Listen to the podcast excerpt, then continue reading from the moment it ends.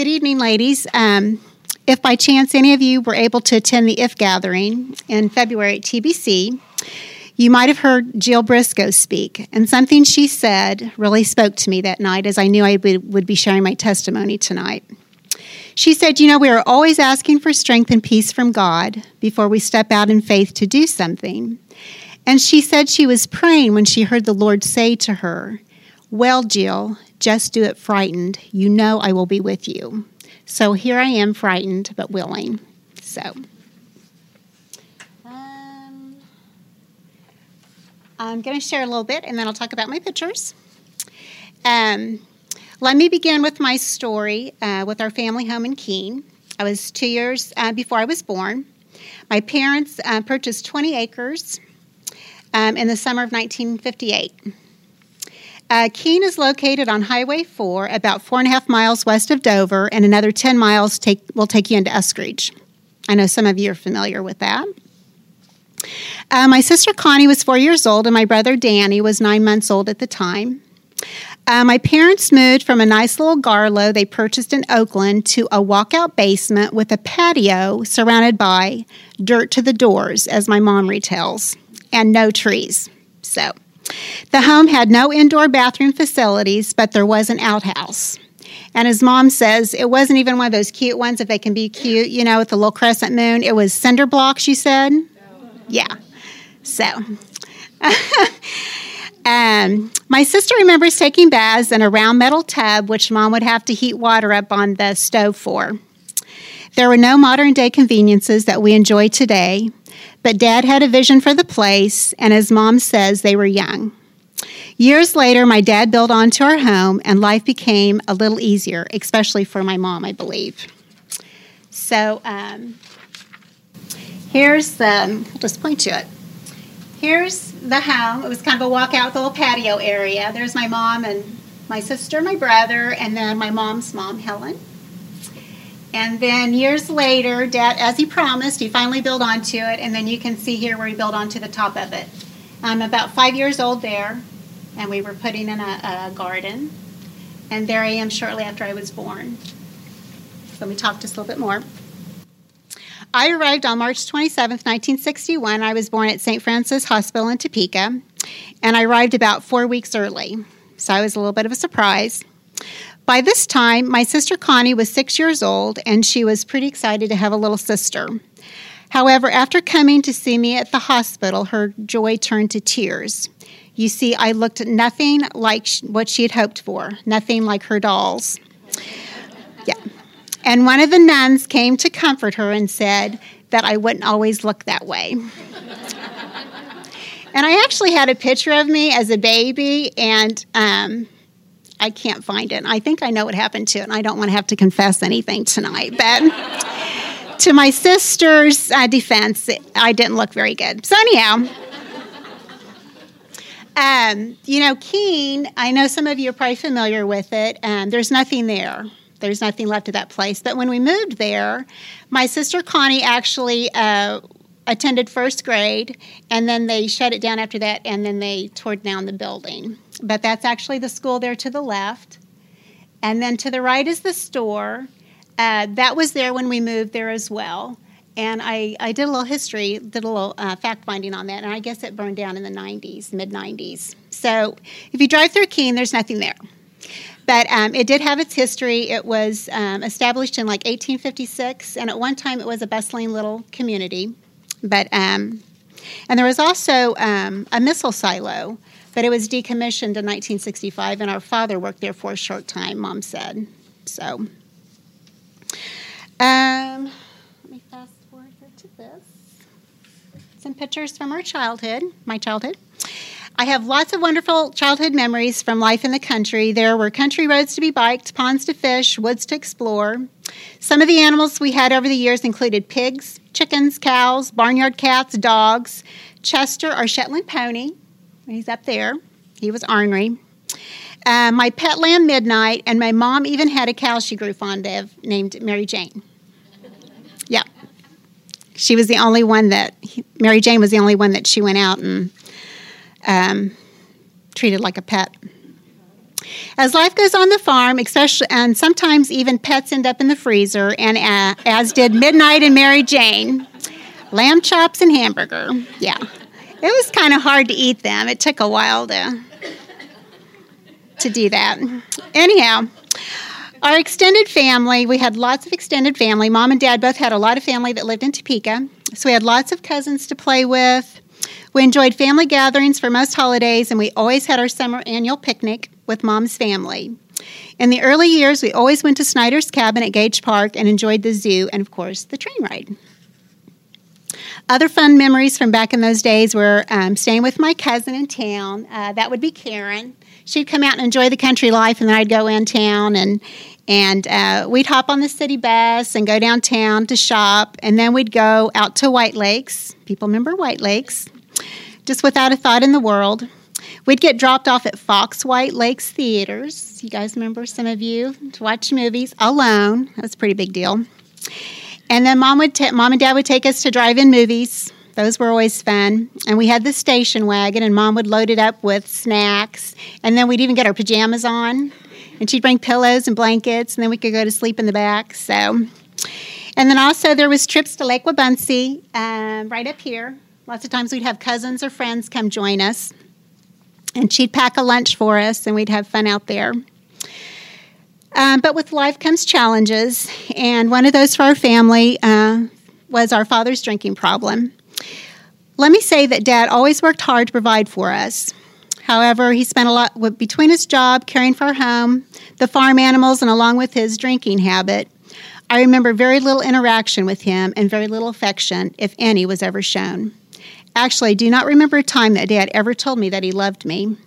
While growing up, I honestly never thought much of it. That's just the way it was, and that's all I ever really knew. And later, as an adult, learning the childhood that he had lived, I knew that he had fathered us the very best that he could. The other challenge was more of a personal one it was childhood obesity. Um, I had no medical condition that caused my weight gain. I just loved food because I was really pretty active. um, it was probably around fifth grade that I really began to have an internal struggle with self esteem as I continued to put more and more weight on each year.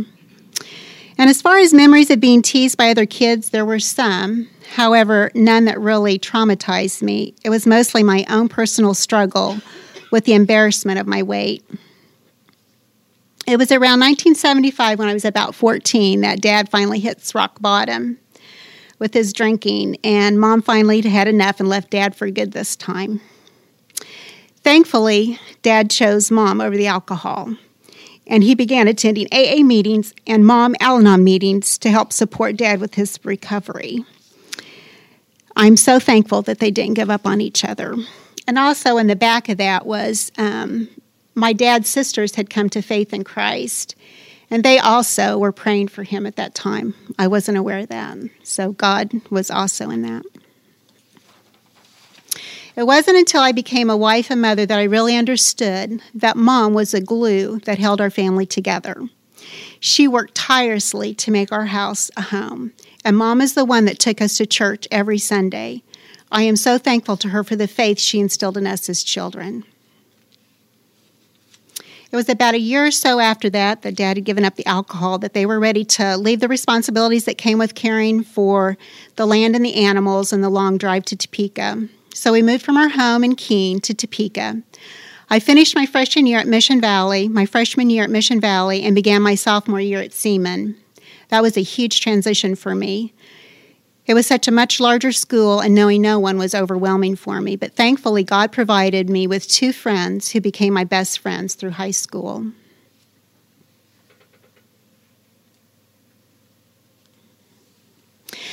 It was probably during my junior or senior year of high school that a friend I worked with asked if her and some people from her church could stop by and visit with me.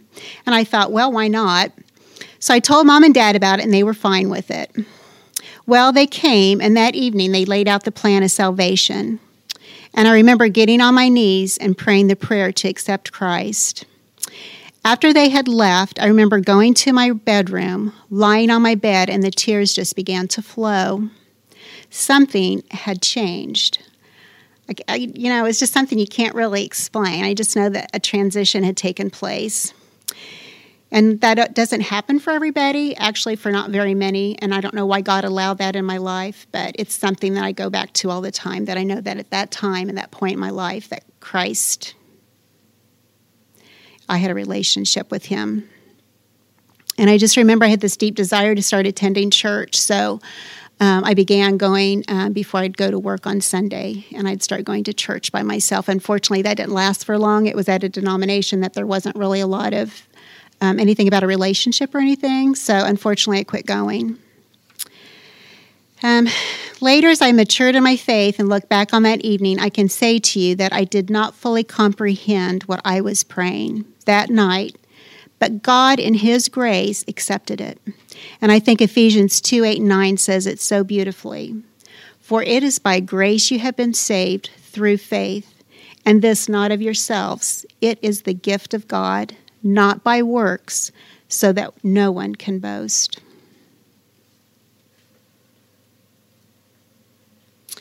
Um, there I am with my brother and my sister at, I graduate, at my graduation in 1979 from Seaman. As you can see, um, um, I was still um, struggling with my weight. It was that summer after graduation that I decided to begin to work on my weight problem. And as I think about that, thought about that years later, what was the difference? I mean, it, it kind of came out of nowhere. I think I know what it was. It was God. He was with me. And although I didn't really seek Him in that, I think He was with me, and He's the one that helped me take that weight off. So I began to cut back on my food. I eliminated sweets completely, and I began exercising. And I was down in about a year and a half, I was down about 100 pounds. It was so freeing to have control over food versus food controlling me.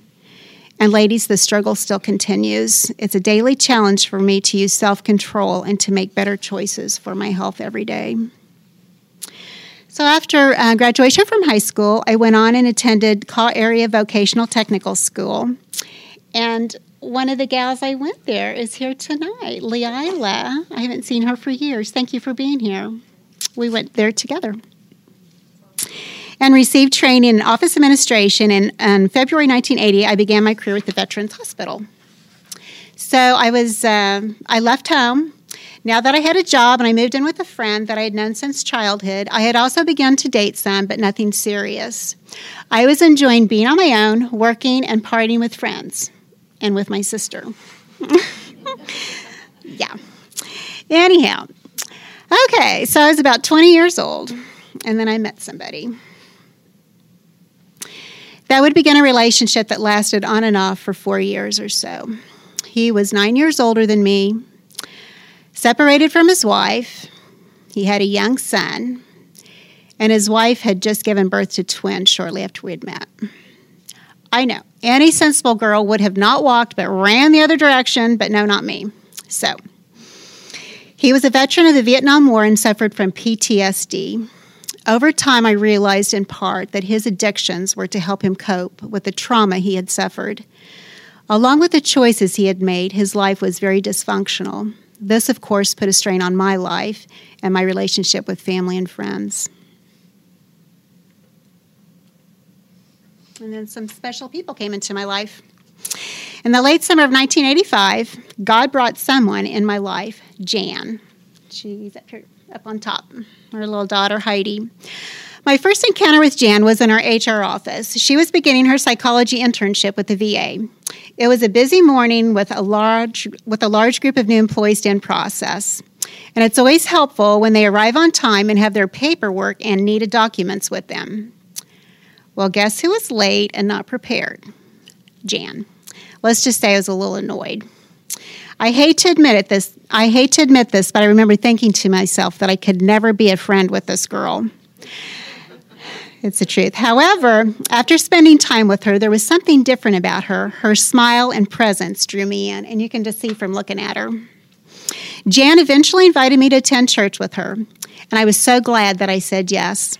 And so a friendship began that was life giving. Jan was miles away from home in a broken relation in a broken marriage with a young daughter and no family nearby, yet she was joyful and seeking to keep her relationship with Christ active. What an example of not giving up when circumstances were difficult. It was also in that relationship over time with Jan that I felt a much deeper connection and love for a friend. I came to realize what the difference was the common bond that we shared in Christ. The pastor of the church was Hugh Houchin and his wife Marge. There's Hugh. I don't know what the M&Ms are about. We must have been playing a game or something. And his wife Marge. And if something happened to me today, I pray they're the first ones I see. They had planted the church from the ground up several years or so before I started attending. They offered to meet with me in their home to mentor me in the faith. I had no idea at the time what a huge offer this was. They were sacrificing time to be with me to teach me the foundational truths of God's Word. So I began meeting with them on a regular basis, and they started me on Material by Navigators, the topical memory system.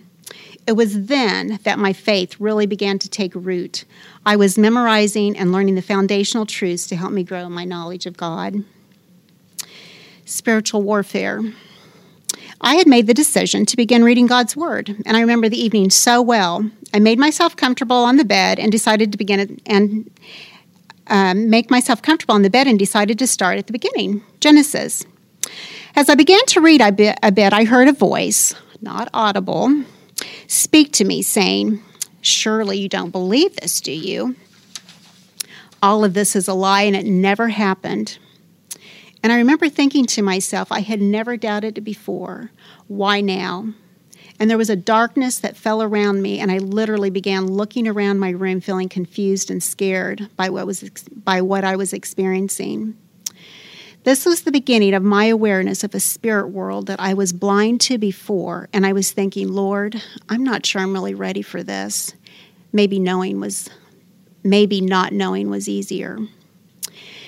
Isn't it interesting, ladies? I never felt attacked by the enemy, Satan, before now. However, the moment I began to pursue living for God, reading His Word, and memorizing Scripture, the spiritual battle really began. He wanted me to have nothing to do with being a disciple of God. Philippians 4, 6, and 7. Thankfully, I hang in there, and my faith um, and understanding grew. I began to really realize the power of God's word in my life. And one of the verses I had memorized with the TMS was Philippians 4, 6, and 7. It was that verse that I finally found the strength and peace I needed to finally break yet another addiction or chain, shall we say. My four year relationship that I couldn't seem to end in my own strength. Verse 7 really summed up my feelings at that time. And the peace of God, which transcends all understanding, will guard your hearts and minds in Christ Jesus. Finally, I was no longer in a toxic relationship, and God provided me the grace to extend forgiveness to Him for all that had taken place during that time. I was set free. I stood in my apartment thanking God for saving me from myself, literally. Everyone's situation is different, but I could have left and that I could have left that relationship at any time, yet I was the one who chose to remain. I had made some really bad choices that affected my life and others, and I knew moving forward that I could do better, and I wanted to do it with God. Things got a lot better. okay, so meeting my future husband. So I met Pam and her family through the church, and we became good friends. And we even began meeting once a week before work to pray together. Their family had just moved to a different home, so I had gone over to help them, and that's when I met him. I mean, them. Yes, there were two of them. and they looked a lot alike. They were Pam's twin twin brothers, Mike and Jeff. And I was like, whoa. They were so nice and polite and funny. They were, and they looked really good. so several weeks later when Pam called me and Mike asked if she would call to see if I might be interested in going on a date with him. And I was like, well, yes. so we began dating, and over time I was growing quite fond of Mike. There was just one thing Mike was a believer. However, he was not active in the faith at that time, and I was, discern- I was determined to stay faithful to God which meant I was willing to end the relationship.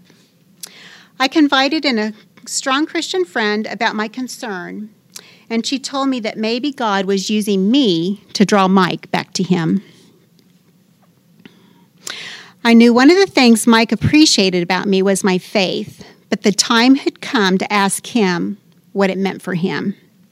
Luckily, it was important enough that he began to attend church with me. So our relationship continued to blossom. He proposed to me on November 11th, 1987, and we were married on June 11th, 1988. And that's on our honeymoon when we both had more hair. Literally. and um, the Lord blessed us with two boys. Andrew's our oldest, and Lee's our youngest. That was from 2003. So they're 22 and 19 now. And that was when we went to San Diego last year. Our son, our youngest, is a Marine, so he graduated from boot camp.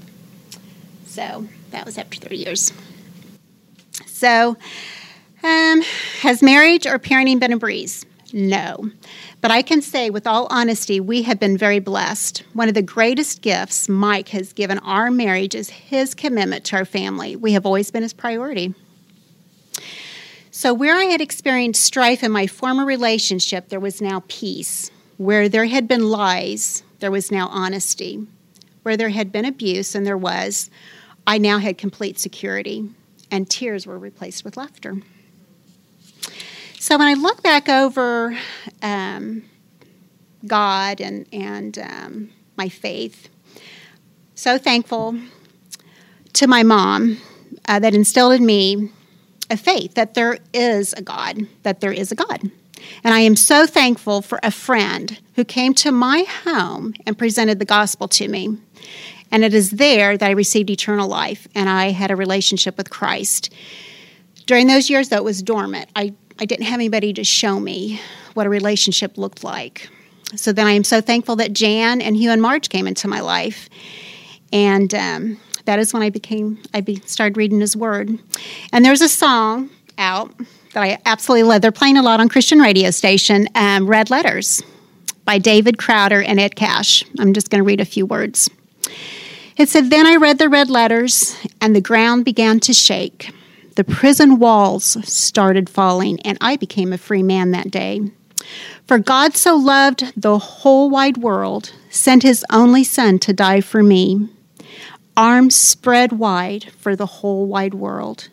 His arms spread wide where mine should be. Jesus changed my destiny. Thank God for the red letters.